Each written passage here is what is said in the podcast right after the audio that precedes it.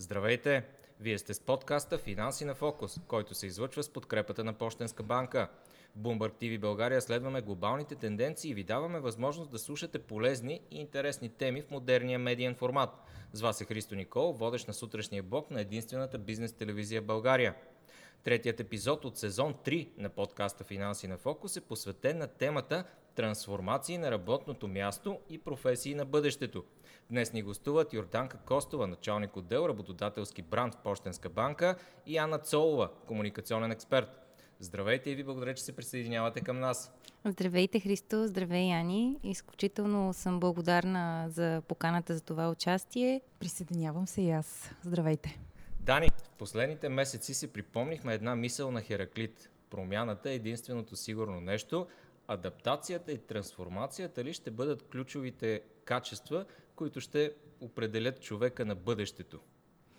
Трансформиращият човек винаги е бил и ще бъде човекът на бъдещето, защото именно промяната, новите идеи, умения и знания са в основата на напредъка и развитието. Ролята на работодателите като генератори на промяната, на технологичните трансформации, те влияят изключително много на професиите и на успеха на служителите. Подкрепата, която работодателите предоставиха на своите служители от изключително значение по време на COVID-пандемията. Пощенска банка като иноватор на, на банковите тенденции и трендове подкрепи своите служители с много възможности за развитие и в същото време а, това, което като подход мога да споделя и като успешен и то, е, че въведохме, въвлякохме служителите си възможно по-рано във всички тези технологични нововведения. Това им помогна те да се адаптират по-лесно, да надградят своите знания и умения, да повишат своята удовлетвореност, което от друга страна покачи техния успех и продуктивността. Ани Бенджамин Франклин беше казал, че на този свят няма нищо сигурно, освен смъртта и данъците. Сега добавяме и промяната. Съгласна ли си, че успешният човек днес е този, който умее да се променя? Писвам се под това твърдение с... и, и печат слагам даже под това а, твърдение. Ще дам един личен пример, защото личните примери са най-показателни. През март миналата година, когато света спря да живее, имаше едно застопоряване какво обаче се случи след това? Големите компании се отвориха, не просто отвориха, а разбраха, че единственото умение, което не може да бъде заменено от изкуствения интелект, е умението да убеждаваме чрез говорене, да общуваме и да въздействаме. И трябва да ви кажа, че моите обучения, които са в три направления – Едното е поведение пред камера, създаване на въздействаща и представяне на въздействаща презентация и общуване и послания към различни видове медии. През тази една година съм направила повече обучение, отколкото през мина, по-миналата година за същия период. За мен това беше безкрайна изненада. И всъщност си давам сметка, че именно желанието да се променят и компаниите, работодателите, и служителите, гледайки от моята малка камбанария всъщност, аз не съм в големия бизнес, но имам шанса да общувам с големия бизнес и да работя работи с големия бизнес в България, е точно такова. Промяната. Какъв съвет бихте дали на човек, който е по-трудно адаптивен? Като мен, например, как да се подготвя аз за промените, как да ги приемам по-леко? Според мен то ще се наложи, а, макар и така по, по-трудно, самата среда ще ти, ще ти го наложи, ще наложи тази промяна. Ани, ти имаш опит с по-трудно адаптивни хора. Какви съвети им даваш на тях? Аз си мисля, че съм този човек като теб. Всъщност, трудно адаптивен, който е свикнал да си се движи в неговия коловоз, да не излиза от зоната си на комфорт и така десетки години. Но всъщност се оказа, че най-добрият съвет, ако изобщо съм в позиция да дам съвети, е да излезеш от зоната си на комфорт и челно да се удариш с това, което те притеснява. Дори да става въпрос за мънички неща. Например, в днешната епоха, в която ако не си дигитален, няма как да съществуваш. Ако не можеш да умееш добре поне пет неща, няма как да съществуваш. Например, в този локдаун аз се научих да монтирам сама видеопродукция. До сега, до, до преди 3-4 години, разбира се, всички мои аудиовизуални идеи а, бяха претворявани с помощта на професионалисти, монтажисти, аниматори, графични дизайнери. Екипа, сега обаче. Си работила. Точно така. Сега обаче аз си казвам, аз мога да се науча сама. И всъщност се научих да монтирам бързо на професионална програма, кратки аудиовизуални, визуални основно форми. Не е толкова трудно, нали? Категорично не е толкова трудно. Категорично не е толкова трудно. Ето едно, едно нещо, от което аз не просто се страхувах, си казвам, аз това никога няма да мога да го направя. Това са едни професионалисти, които го правят и а, го учат години наред. Не, Разбира се, не съм нивото на добрите професионалисти, но ще ме разбереш, цепи лепи, добре ми се получава. Човек трябва да предизвиква себе си и това е и моят съвет, който отправям към а, синът ми, когато ми каже, че не може да рисува. Аз му казвам, рисувай с всичка сила и ще видиш, че ще се получи по-добре, отколкото си представяш. Страхотен съвет. Да живееш и да работиш в България, много хора възприемат това като предизвикателство. Защо ли? Вие как бихте го описали и с какви аргументи ще убедите човек, а и ваш служител, да остане тук и да гради своята кариера в България? Дани? Това наистина е много личен избор и зависи от много фактори. Аз отново ще използвам един цитат. Избрах да живея в България, защото тук слънцето грее по различен начин и съм убедена в своя избор, че е правилен. За мен бизнес средата в България дава изключително много възможности за младите и талантливи хора, но и хората, които са предприемчиви и отговорни към обществото. То се отнася до аргументите. Мисля, че то е отговорност за всеки един от нас. При приносът на всеки един от нас да помогнем на държавата ни, на страната ни да създадем по-добро бъдеще за нашите деца е изключително важен и съм горда, че работя за компания, която е а, много социално отговорна, с различни развиващи проекти, с обществени институции. Дори скоро обявихме и мащабен образователен а, проект с Софийския университет, стъжанска програма. Всичко това е в посока наистина подкрепа на младите хора. Открадна ми репликата и аз ще да кажа, че има много приятели и познати, на които им казвам, че България има много неразвити ниши в почти всяка област и ако пробват тук, вероятността да спечелят и то бързо нали, да успеят е много по-голяма, отколкото на свръхконкурентните западни пазари. Ани, кажи ти твоето мнение. А това, което ни учи живеенето и професионалното развитие в България, айде аз ще се опитам да бъда положителна, да бъда с а, светли цветове в това, което ще кажа, ни учи на много неща. Много често нещата се получават въпреки. И всъщност умението да направиш нещата въпреки, въпреки държавата, въпреки условностите, въпреки трудностите, които държавата ти осигурява съвсем а, умишлено, а понякога е от безхаберие, те превръща в един а, много креативен машина, всъщност, човек, робот. една машина. Като говорим за големи компании, като Пощенска банка, в която работят хиляди хора, предизвикателството вече е много сериозно. Дани, кои са успешните стратегии за комуникация с служителите, за повишаване на тяхната мотивация?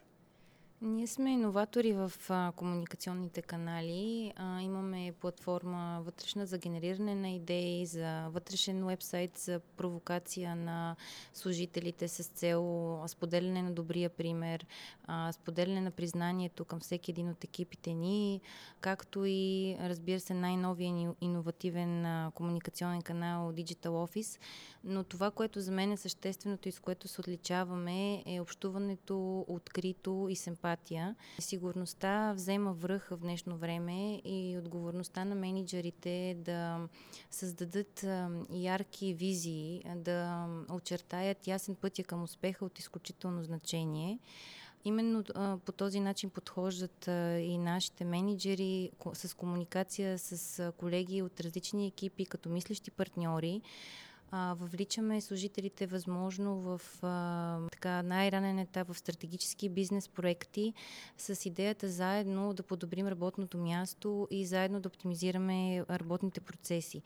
А, заедно обновихме мисията и визията на банката, добавихме ключови две ценности, които са емпатия и иновативност и с грижа а, един към друг създаваме по-емпатична култура. Мисля, че това е пътят за по-добрата грижа към служителите и по-мотивираните екипи. Емпатия и иновативност. От една страна развитие и използване на технологиите а, с тези вътрешни а, платформи за комуникация, от друга страна и надграждане на чисто човешките отношения с емпатия. Ани, това ли е ключа? Това виждам изминалите три години в големите световни компании, с които имам шанса и възможността да, да работя и да обучавам. Всъщност, доброто работно място е онова, което кара служителя да се чувства спокоен и сигурен. И това е, нещо, това е нещото, за което говори и Дани. Емпатия. спокойствие и сигурност. Всъщност, емблемата и лицето на една компания са нейните физиономии. Ако в една компания има среда на несигурност, на непазарна конкуренция, съществуване или вътре в екипа не се израства по логичен професионален начин, всъщност ние виждаме ни кисели физиономии. И така визитката на една компания са или киселите, или усмихнатите лица на хората, които работят в тази компания. Къде се пропуква общуването в една компания най-често? Ще ви дам един пример сега за COVID ситуацията. Още първите месеци ме потърсиха от една голяма компания и да споделят, че в онлайн общуването, в хоум офис всички от цялата компания бяха хоум офис, нещо се щупва в общуването. И ние започнахме работа онлайн. Обучение по 10 души, с много малки групи работя. По 10 души започнахме с първата група, първия ден, нали, няколко дневно обучение и аз срещу себе си видях 10 черни екрана. И разбрах първата причина, поради която отношенията се щупват. Ние не се виждаме. Когато не се виждаме, понякога е трудно и да се чуем. Най-обикновеното нещо, което можем да направим, когато общуваме онлайн, е да си включим камерите, да осигурим очите си, да гледаме камерата, възможно най-често, колкото и да е трудно. Нищо, това, че може да сме по къси панталонки. Няма никакво значение, но уважението а, и емоционалния контакт, който може да създадем през, например, контакта очи в очи е безценен. Точно това исках да добавя и аз. И това нещо изправя работодателите пред едно голямо предизвикателство ангажираността на служителите. За щастие, ние доста успешно успяхме да ангажираме своите екипи и ключовото тук е създаването и на отдела работодателски бранд, който изцяло работи в посока анализ и подобряване на служителското преживяване от повишаване мотивация, ангажираност до изказване на признание, споделяне на добрия пример и повишаване на екипния дух, засилване на екипния дух. А, засилен е фокуса към здравето и благополучието на служителите в днешно време и работодателите, които успяват да акцентират и да фокусират а, усилията в тази посока, а, доста по-умело се справят с а, това предизвикателство ангажираността. Колкото повече социални придобивки и грижа те представят и предоставят за своите служители, толкова по-добре се справят с това предизвикателство. Тук искам да споделя и нашия опит в а, това. Грижата за служителя винаги е било на първо място и с нашия вътрешен дарителски фонд заедно изключително много повишихме ангажираността на служителите си, защото това е фонд, който колеги могат да подкрепят и да помогнат на колеги в беда, изправили се пред сериозни здравословни проблеми. Друга голяма тема. Амбициите и политиките на Европейския съюз са насочени към учене през целия живот. Как работодателите се справят с това предизвикателство да гарантират на своите служители непрекъснат процес на развитие? Какво правите в Пощенска банка, Дани? Тук също искам да споделя, че насоките са две. Дигиталната трансформация не е просто технологична трансформация. Тя е трансформация и на мисленето на хората. И за да бъдат успешни компаниите, те трябва да инвестират в обучения, не само свързани с технологичните промени, но и това, което Яни по-рано каза, с меките умения на хората, с уменията, които не могат да бъдат възпроизведени от машините. Именно това и ние ползваме като правилен подход. Според нас фокусираме се върху балансиране на развитието на човешките умения и автоматизацията. Така персонализираме учебния процес и акцентираме върху тези уникални умения, като емоционална интелигентност, креативност, иновативност, които помагаме служителите да развият а, да се чувстват по-удовлетворени и по-продуктивни. Имаме менторска академия, която е изцяло в посока развитие на потенциала на служителите, подкрепя така едно професионално сътрудничество между служителите и една, а, един тласък на търсене и споделяне на знания, както и програми за развитие на таланта и лидерски програми, които също фокусират върху себе познаването като ключов фактор за успеха на един професионалист. Ани, ти работиш в много големи компании. Какви са наблюденията ти, а, какви са техните нагласи да, инвестират, да инвестират в развитието на служителите си? Аз споделих още в началото моята, признавам си изненада, колко много компании а, се обърнаха към мен през тази година и половина, именно за да инвестират в а, уменията на техните служители да убеждават чрез говорене, да презентират, да са убедителни пред веб камера, пред която стоят от година и половина и по този начин и пред клиенти, и пред партньори, по този начин а, общуват. Аз само искам да дам един интересен пример докъде е стигнало, а, стигнало желанието на, на компаниите да инвестират в своите служители.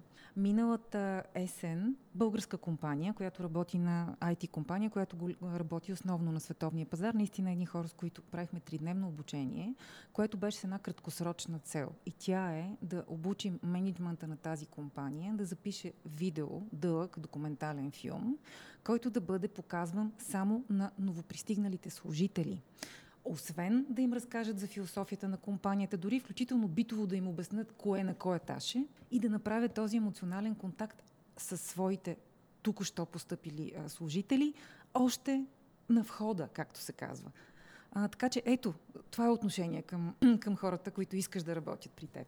Дани, ще споделиш ли нещо лично какво беше последното вътрешно фирмено обучение, през което мина? Ние непрекъснато а, минаваме през вътрешни обучения и се развиваме. Последното, върху което така акцентирахме именно а, менторската програма, тъй като така съм основният вдъхновител на тази програма и беше необходимо аз лично да миня през едно такова обучение с цел а, да дам добрия пример. Аня, ти освен, че се научи да монтираш твоята продукция, която правиш? Какво друго се научи по време на пандемията? Сподели. Признавам си, че не спирам да уча. Знаеш професията на журналиста, където начина на подготовка на мен ми е заложено от годините наред работа като журналист. Аз не спирам да чета, не спирам да се интересувам от най-новото, включително и в областта, с която се занимавам в момента. Интересувам се от много добри примери. Вземам си каквото мога от тези отлични примери в комуникацията и в публичното говорене. Не спирам да се интересувам и да чета всичко ново, каквото излезе на българския книжен пазар по тези въпроси. Бива закупувано от мен, изчитано, анализирано. Дани, какво трябва да прави добрия работодател, за да задържи най-ценните си служители? Как го постигате вие в Пощенска банка? Един а, добър работодател трябва да бъде на първо време а, адекватен на социалната среда, на обществените трансформации, и да, така, да максимално добре да се опитва да ангажира и да мотивира своите служители. Истината е, че при нас това е засилен фокус именно в подкрепа на ангажираността на служителите, като използваме максимално търсенето и споделянето на обратна връзка от и към служителите, включването им в стратегически за банката проекти, генерирането на идеи от тях, провокирането на различни решения, които идват именно от служителите, това за мен е подход, по който нали, един работодател показва как цени своя екип, как всъщност зад успеха на един работодател стои наистина успехът на, на служителите и на екипа. Ани, какво ще добавиш за хоум офиса и влиянието му върху процесите вътрешните в една компания? Аз съм радетел на общуването очи в очи и на присъственото общуване то е незаменимо. Това ще е единственото, което машината и изкуственият интелект не може да, да прави вместо нас, вместо нас, да прави емоционален контакт помежду си и да осигуряваме максимума от себе си. И вербално, и невербално. така си мисля аз. Дани, това е така предизвикателство към банковата сфера, която пък точно в последните години се скъса да се хвали как е дигитализирала голяма част от процесите. Което, което е и, чудесно. И което е чудесно, защото аз като клиент на една банка, разбира се, че искам бързо и лесно да си свърша работата онлайн и вместо да отида на гише, браво за това, което правите в дигитализацията в банковия сектор, си свършвам работата за 5 минути от вкъщи и няма нужда да губя време. Освен, че е по-безопасно, да кажем, в COVID. Абсолютно ситуация. е така. Аз искам да добавя още нещо от гледна точка на хоум офиса, че така световните поручвания показват и доста тревожни факти с оглед, че над 85% от служителите работят когато са болни от вкъщи, също и над 70% работят по време на отпуск. Това са тревожни тенденции, които, според мен, постепенно трябва да, да се изкоренят, тъй като а, здравето психо, и психологическото и физическото е под голям риск на хората и това непрекъснато ти да си под напрежение и непрекъснато да си в така усещане, че трябва да си онлайн и трябва да, да реагираш и на имейла и на позваняването на... По всяко едно време. По всяко едно време не въздейства добре нито на семейната среда, нито на чисто емоционално на служителя и на човека. Всъщност да, аз също четох проучване, което потвърждава това, което каза Дани, че фактически хората, които откакто са хом офис, работят повече, отколкото бидейки в офиса си. Някакси физическото Абсолютно. разделение между личното пространство и професионалното пространство вече го няма. То няма такава граница. Абсолютно. На финала тези трансформации, за които говорим, ще определят ли някои от професиите на бъдеще? Според мен доста повече ще се акцентира върху един микс между а, меките умения и автоматизацията на процесите. Да се търсят много специалисти, които да са интеграция човек-технологии, т.е. да помагат на хората да, така, да, да успяват да създадат своя комфорт, да изберат правилната технология от този целият набор, който в момента е на пазара и съществува.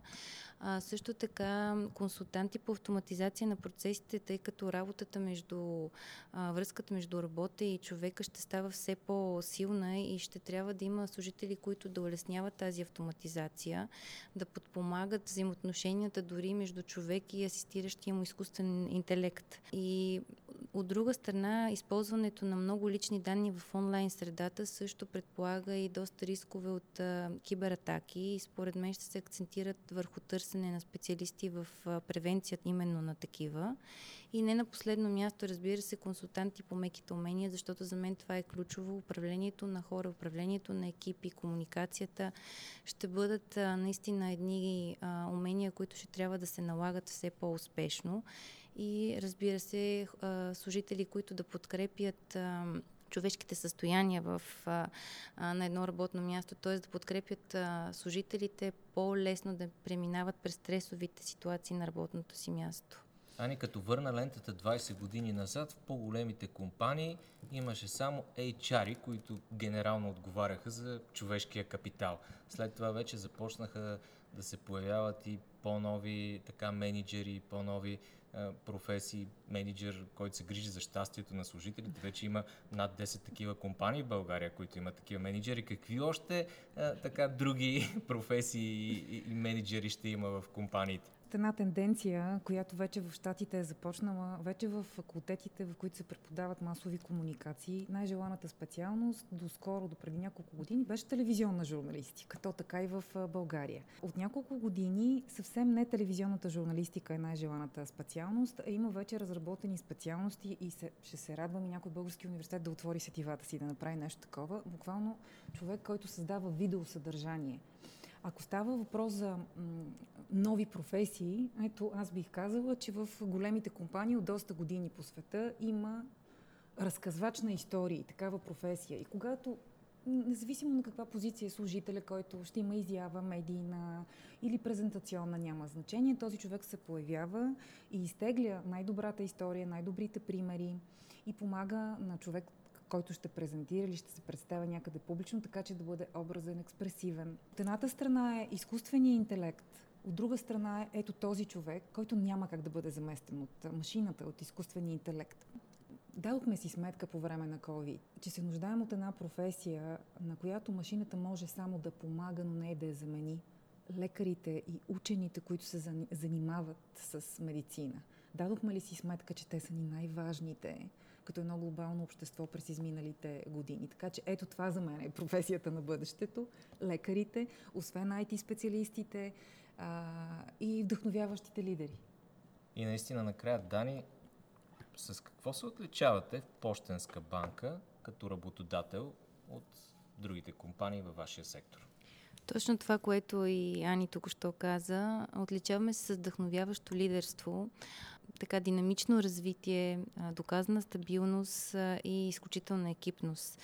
Наистина силата и отговорността на нашите лидери са, е това, което генерира една иновативна, динамична среда, която дава възможност на служителите да се изправят през различни положителни предизвикателства и професионални трансформации. И разбира се, работим изключително, а, с изключително голямо уважение, грижа един за друг и взаимно доверие. Ани, финални думи от тебе. Кой работодател ще бъде успешен в следващите години? Този, който уважава и се отнася, ще използвам думичката на Дани, с емпатия към всеки един от хората, които са част от голямата машина на компанията. Аз затова мразя думата персонал. Тя има такава малко негативна конотация на български.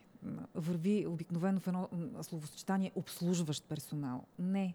Личността на всеки един човек, без когото всяко едно звено и глобалната машина не би могла да съществува. И чухме току-що и от Дани, че това е тенденцията изобщо в отношенията вътре в една компания. Уважението. Благодаря ви много за полезния разговор. И аз благодаря. Благодаря, наистина беше изключително приятно. Може да продължи още по-дълго. Благодаря на Пощенска банка за този разговор. С нас бяха Йорданка Костова, началник отдел работодателски бранд в Пощенска банка и Анна Цолова, комуникационен експерт. С тях разговаряхме по темата трансформации на работното място и професии на бъдещето. Слушайте всички епизоди на подкаста Финанси на фокус на сайта bloombergtv.bg, както и на всички популярни платформи за подкасти.